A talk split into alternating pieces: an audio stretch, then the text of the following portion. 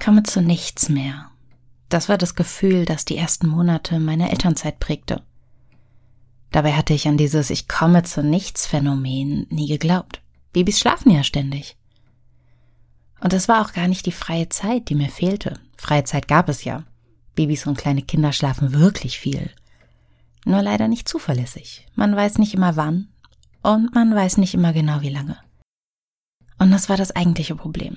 Ich hatte das Gefühl, keine Zeit zu haben, weil ich zu Beginn einer Pause nie wusste, wie lange sie dauern würde. Und ich hatte überhaupt gar keine Idee davon, wie ich sie verbringen sollte. Und deshalb erledigte ich oft Hausarbeit oder ich gammelte am Smartphone. Und darum geht es in dieser Folge. Dies ist keine Folge über Babys. Dies ist eine Folge über Zeit und über Freizeit und Freizeitgestaltung. Es geht um die Frage, wie wir in der Elternzeit von diesem Gefühl wegkommen, keine Zeit für uns selbst zu haben. Die große Angst, die viele Menschen vom Kinderkriegen abhält, ist doch genau dieser Mythos, man habe nie wieder Zeit für irgendwas. Aber so ist es ja gar nicht. Wir haben Zeit. Wir müssen sie nur wahrnehmen und gestalten. Und dafür ist etwas sehr Unpopuläres ganz entscheidend. Wir müssen lernen, unsere eigene Zeit zu priorisieren. Und das wird nur gelingen, wenn wir unseren eigenen Bedürfnissen einen Wert zu sprechen und ihnen vertrauen.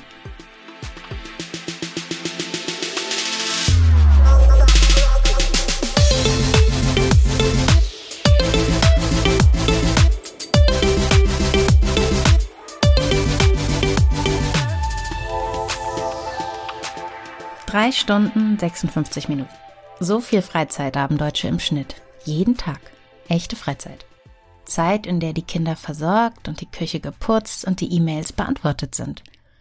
Fühlt sich das bei dir nicht so an? Tja, willkommen in fast jedermanns Welt. Freizeit ist das, was wir vergessen, wenn wir versuchen, alles zu bedenken. Und wir können vielleicht davon ausgehen, dass junge Mütter in Elternzeit eher am unteren Ende der Statistik rangieren. Aber wenn wir ehrlich unsere Zeit messen, dann bleibt an einem normalen Tag erstaunlich viel übrig. Die Elternzeit ist ein besonderer Moment im Leben. Wir sind allein zu Hause mit diesem kleinen Wesen, das wir gerade erst kennenlernen und für das wir alles sind, was es selbst kennt. Das ist anspruchsvoll. Egal, ob du zwei Monate zu Hause bleibst oder zwei Jahre. Die Elternzeit ist eine Zeit, in der wir sehr viel müssen, aber auch viele Dinge unseres Erwerbslebens gerade nicht müssen. Dieses Leben kommt verändert dann wieder, aber noch nicht. Deshalb hat sich die Elternzeit für mich immer wie eine lange Auszeit angefühlt. Hart und schön. Erschöpfung und Liebe und Schlafmangel und ein gewaltiges kreatives Potenzial. Jedenfalls theoretisch. Und das betrachtete ich als willkommene Herausforderung. Diese Statistik zur Freizeit hatte mich nachdenklich gemacht. Fast vier Stunden am Tag frei, das klingt wahnsinnig viel. Andererseits selbst an richtig harten Abenden war meine Tochter meistens gegen 20 Uhr im Bett. Ich gegen 22.30 Uhr.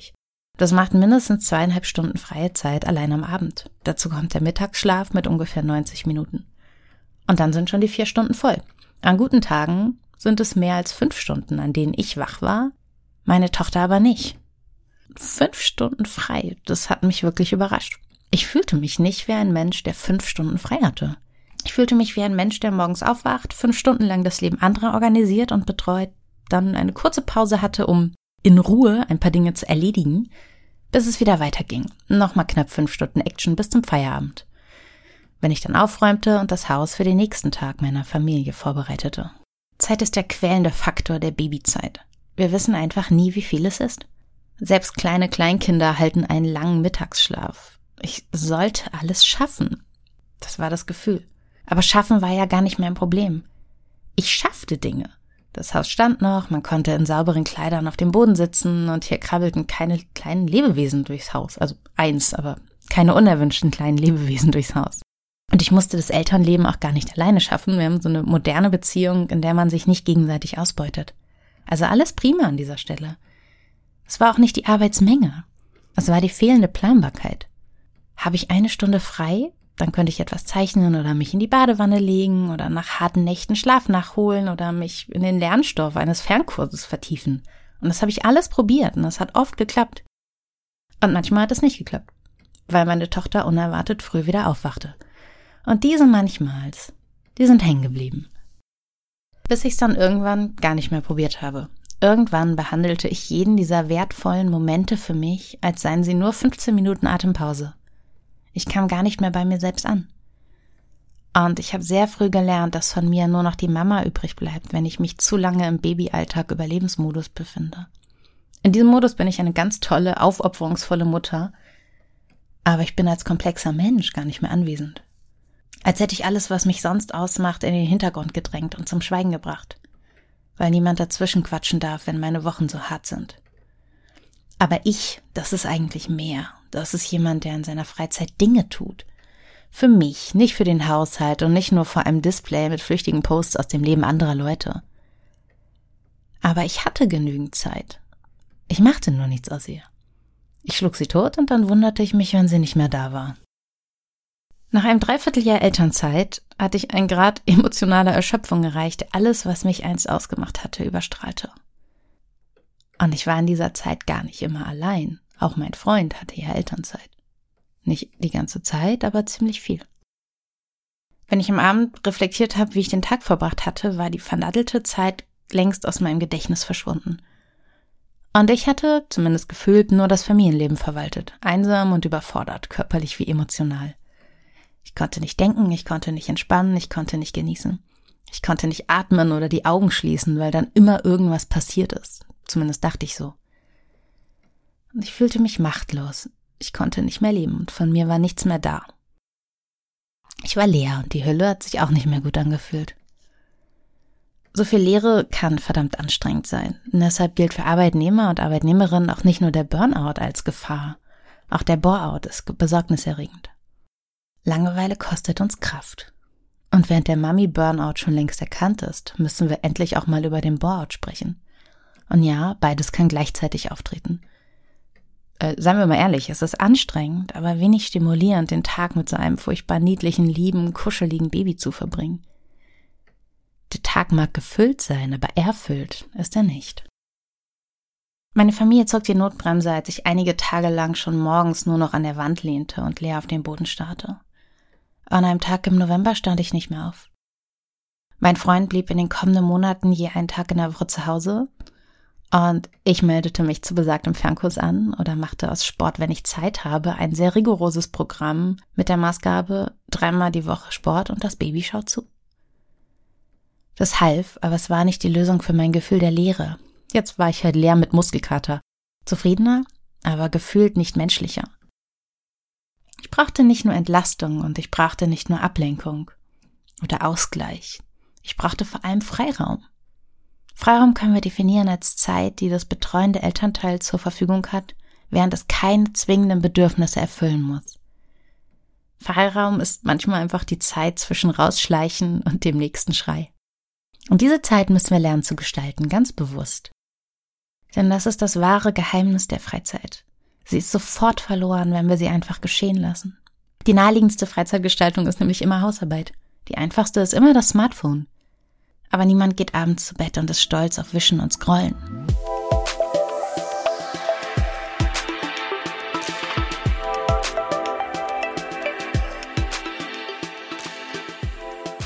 Ratschläge können eher eine Pest sein, gerade in der Elternzeit. Aber wenn ein Ratschlag, egal von mir oder von anderen, für dich und deine Familie nicht passt, dann gib nicht auf. Finde heraus, was genau dich stört und wie du es ändern kannst. Ich muss beruflich ziemlich oft Dinge strukturieren. Eine Stunde eines Tages, vor einigen Jahren eine ganze Firma. Und hier ist mein Geheimnis. Die Grundlage jeder Strukturierung ist die Entscheidung, strukturieren zu wollen. Ein Beispiel von mir. Ich habe in der Babyzeit meiner Tochter damals einige Regelmäßigkeiten meines Alltags aus ihren Schlafphasen in unsere gemeinsame Zeit verlegt. Sport zum Beispiel oder Wäsche sortieren. Das macht meine Tochter beides wahnsinnig neugierig und sie schüttet sich aus vor Lachen, wenn ich meine halben Liegestütze mache. Also runter, aber nicht wieder hoch. Und sie trägt mit großer Freude Socken durchs Haus oder legt Handtücher in Wäschekolbe. Und wenn sie schläft, mache ich was mit scharfen Gegenständen oder was für mich. Und genau darum geht es. Anstatt mich weiterhin innerlich selbst zu bekämpfen, suchte ich nach einer besseren Struktur für unsere Familie. Eine, die auf den Bedürfnissen aller aufbaut und die den Mental Load klug verteilt.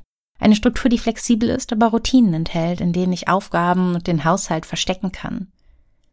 Wir brachten eine Struktur, die berücksichtigte, dass die Person, die in Elternzeit den härteren und wichtigeren Job hat. Der Gewinn kommt dann von ganz allein. Wenn ich mit meiner Tochter dann gespielt habe, war ich entspannter, liebevoller, ich war zugewandter und glücklicher und fröhlicher und all das hat sie gespürt. Du selbst schaffst dir eine Struktur, mit der Familienleben für dich besser funktioniert.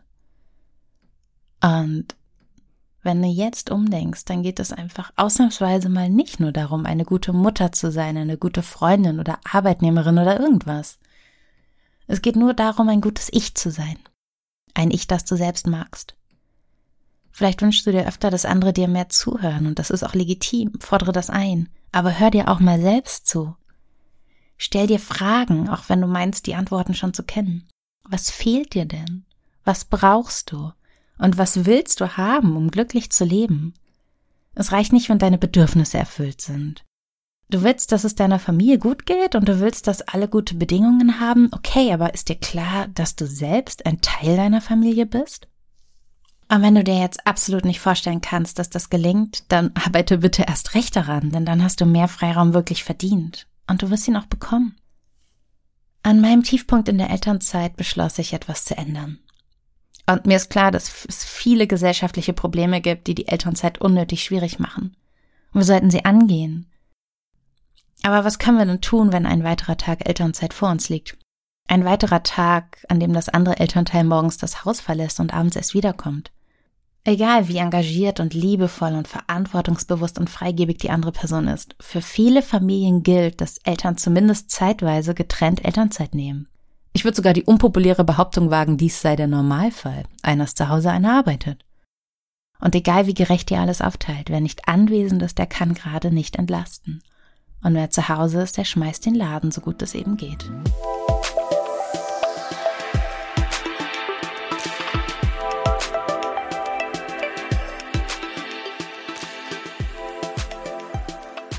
Ich habe in meiner Elternzeit irgendwann angefangen, diese klassischen 30 Minuten Babyschlaf ganz bewusst zu gestalten. Für mich. Und das solltest auch tun. Wenn dein Baby schläft, dann ist das deine Zeit. Und gestalte sie von mir aus mit entspanntem an die Decke starren, wie es dir beliebt. Ich möchte nur, dass du wieder tust, was du selbst willst. Und wir haben jetzt Kinder, die Freizeit wird nie wieder freiwillig zu uns kommen, vergiss das. Dein altes Leben ist weg. Aber das macht nichts, du hast ein neues Leben. Und in diesem neuen Leben bist du gefordert, dir Freiraum zu nehmen und etwas aus ihm zu machen. Du hast das Recht, dich selbst glücklich zu machen. Und das üben wir jetzt. Hast du manchmal das Gefühl, alle haben Zeit, nur du nicht? Das fühlt sich ungerecht an und sehr einsam. Ich bin aber überzeugt, dass wir das ändern können. Den Verlust der Freizeit bedauern ja viele von uns schon, bevor wir Eltern werden. Aber schau doch erstmal, ob du nicht doch Zeit hast. Und wenn du keine hast, schau, wie du welche schaffen kannst. Das ist ein Kraftakt, aber einer, der sich für den Rest deiner Elternzeit auszahlen wird. Und das ist wichtig. Die Elternschaft ist ein verdammt harter Job. Ich vergleiche ihn immer mit Hochleistungssport. Die Symptome, wenn Phasen der Erholung fehlen, sind ähnlich. Und leider ist der Mangel an Erholung ein Kernfeature unseres ersten Jahres als Eltern. Aber das können wir ändern.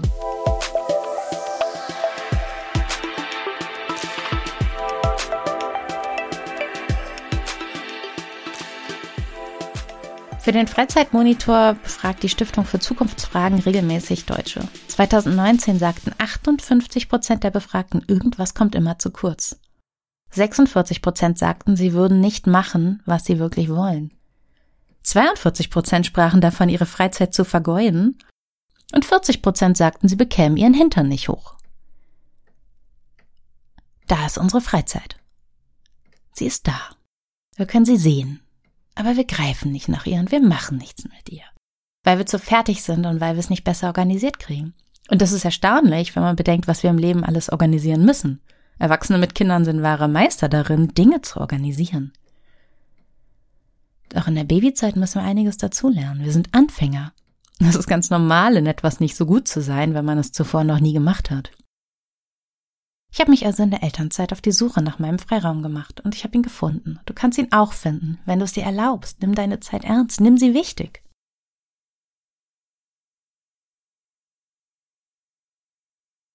Die Zeit ist ja ein flüchtiges Tierchen.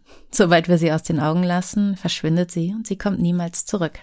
Wohin ist die Zeit nur verschwunden? Diese Frage stelle ich mir am Ende einer Woche oder eines Monats sehr oft.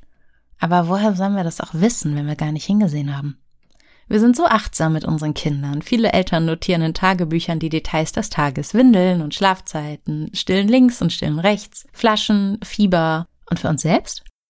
Solange das Wochenbett gut verläuft, gilt der Rest als Anpassungsphase, für die wir keine Anleitung bekommen, weil da eh alle durch mussten. Und ich finde, das ist ein sehr schlechter Grund. Wir Eltern haben auch ein Recht auf Achtsamkeit. Also versuchen wir es doch mal mit einer Bestandsaufnahme. Ich teile das Elternleben ein in drei Kategorien. Ganz formal. Es gibt die Rahmenbedingungen deines aktuellen Lebens. Was passiert tagsüber wann? Wenn du anfängst, dein Baby und eure Abläufe zu beobachten, wirst du eventuell eine Regelmäßigkeit entdecken. Die Pflichten in deinem Haushalt. Was muss getan werden? Und was davon muss eigentlich von dir getan werden und was nicht? Und drittens deine Wünsche. Was willst du denn gerne machen? Worauf hast du Lust? Diese Fragen musst du für dich selber beantworten.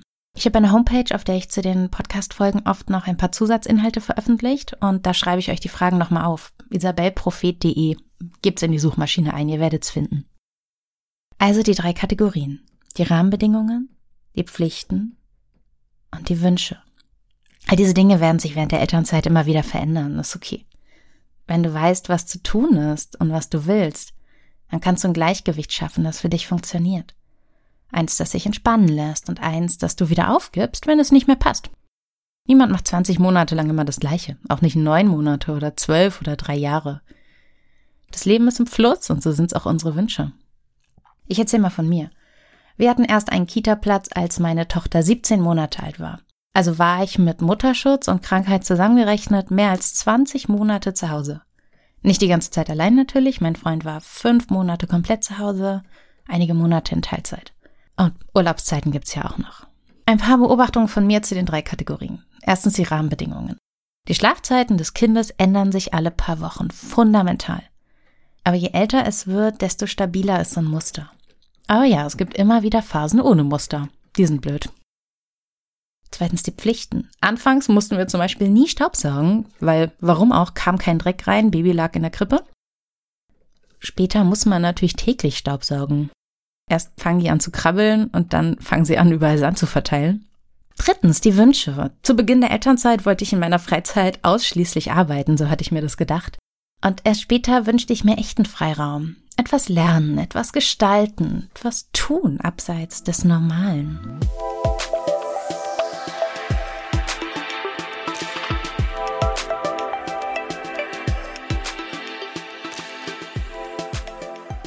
Während der Elternzeit hat sich also immer wieder sehr viel verändert. Und deshalb sind diese Bestandsaufnahmen so wichtig. Ich wusste nicht zu jeder Zeit, wann meine Tochter müde werden würde. Ich glaube, das weiß keiner. Aber in den meisten Phasen konnte ich das ganz gut vorhersagen. Du kannst dich online dazu einlesen. Babys sind anfangs etwa 45 Minuten wach und später werden die Phasen immer länger, immer länger. Ganz lange Zeit war meine Tochter immer nach exakt 90 Minuten wieder müde. Später waren es drei Stunden und irgendwann wollte sie nur noch einen Schlaf am Tag.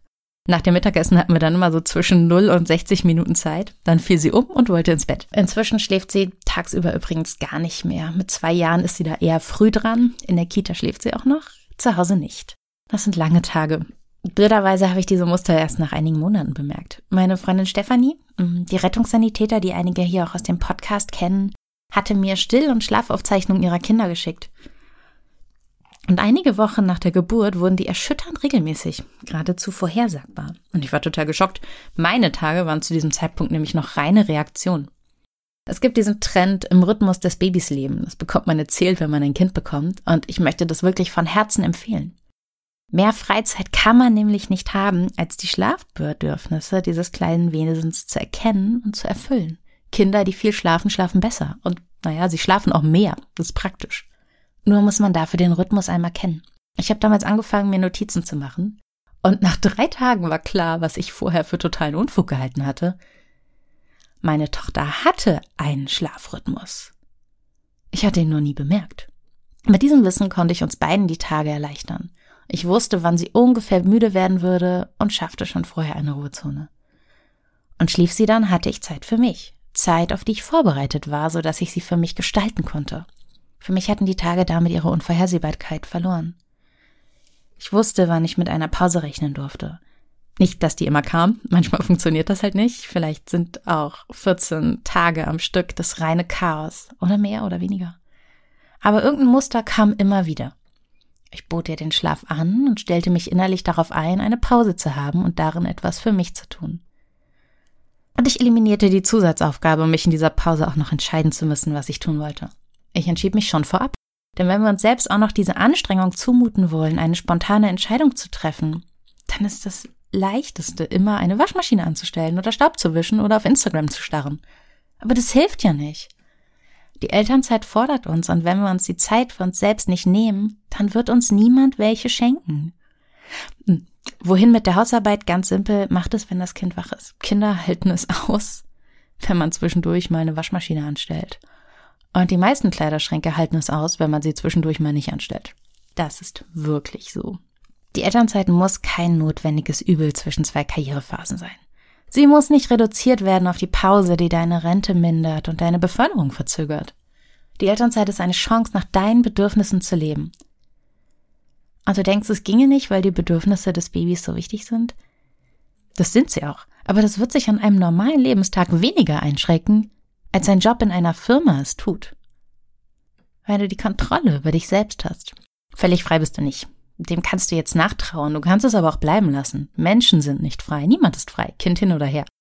Und wenn du einen Moment lang so tun kannst, als sei das okay für dich, dann hast du plötzlich sehr viele Möglichkeiten und relative Freiheit. Die kann sich auch gut anfühlen. Und du kannst, wenn du Lust hast, ganz schön viel aus dir selbst in dieser Elternzeit machen. Ich hoffe sehr, dass euch diese Episode gefallen hat. Ich habe hier zum ersten Mal etwas veröffentlicht, das ich euch sehr gerne als Buch gegeben hätte, das aber bei sämtlichen Verlagen durchfiel. Unter anderem mit der Begründung, Eltern hätten keine Zeit zum Lesen. Und ich möchte genau das ändern. Ich möchte, dass ihr lest und kocht und wenn es euch Freude bereitet, einfach mal ungestört ein Fertiggericht esst. Ich habe das gemacht. Ihr könnt an die Decke starren oder lest doch wirklich einfach ein Buch. Ich glaube nicht daran, dass Eltern nicht zum Lesen kommen. Diesen Podcast hört ihr ja sicherlich, wenn ihr mit dem Kinderwagen unterwegs seid. Ähm, guten Weg noch. Vielleicht mögt ihr meinem Kanal folgen. Ich würde mich freuen. Und hoffentlich bis bald.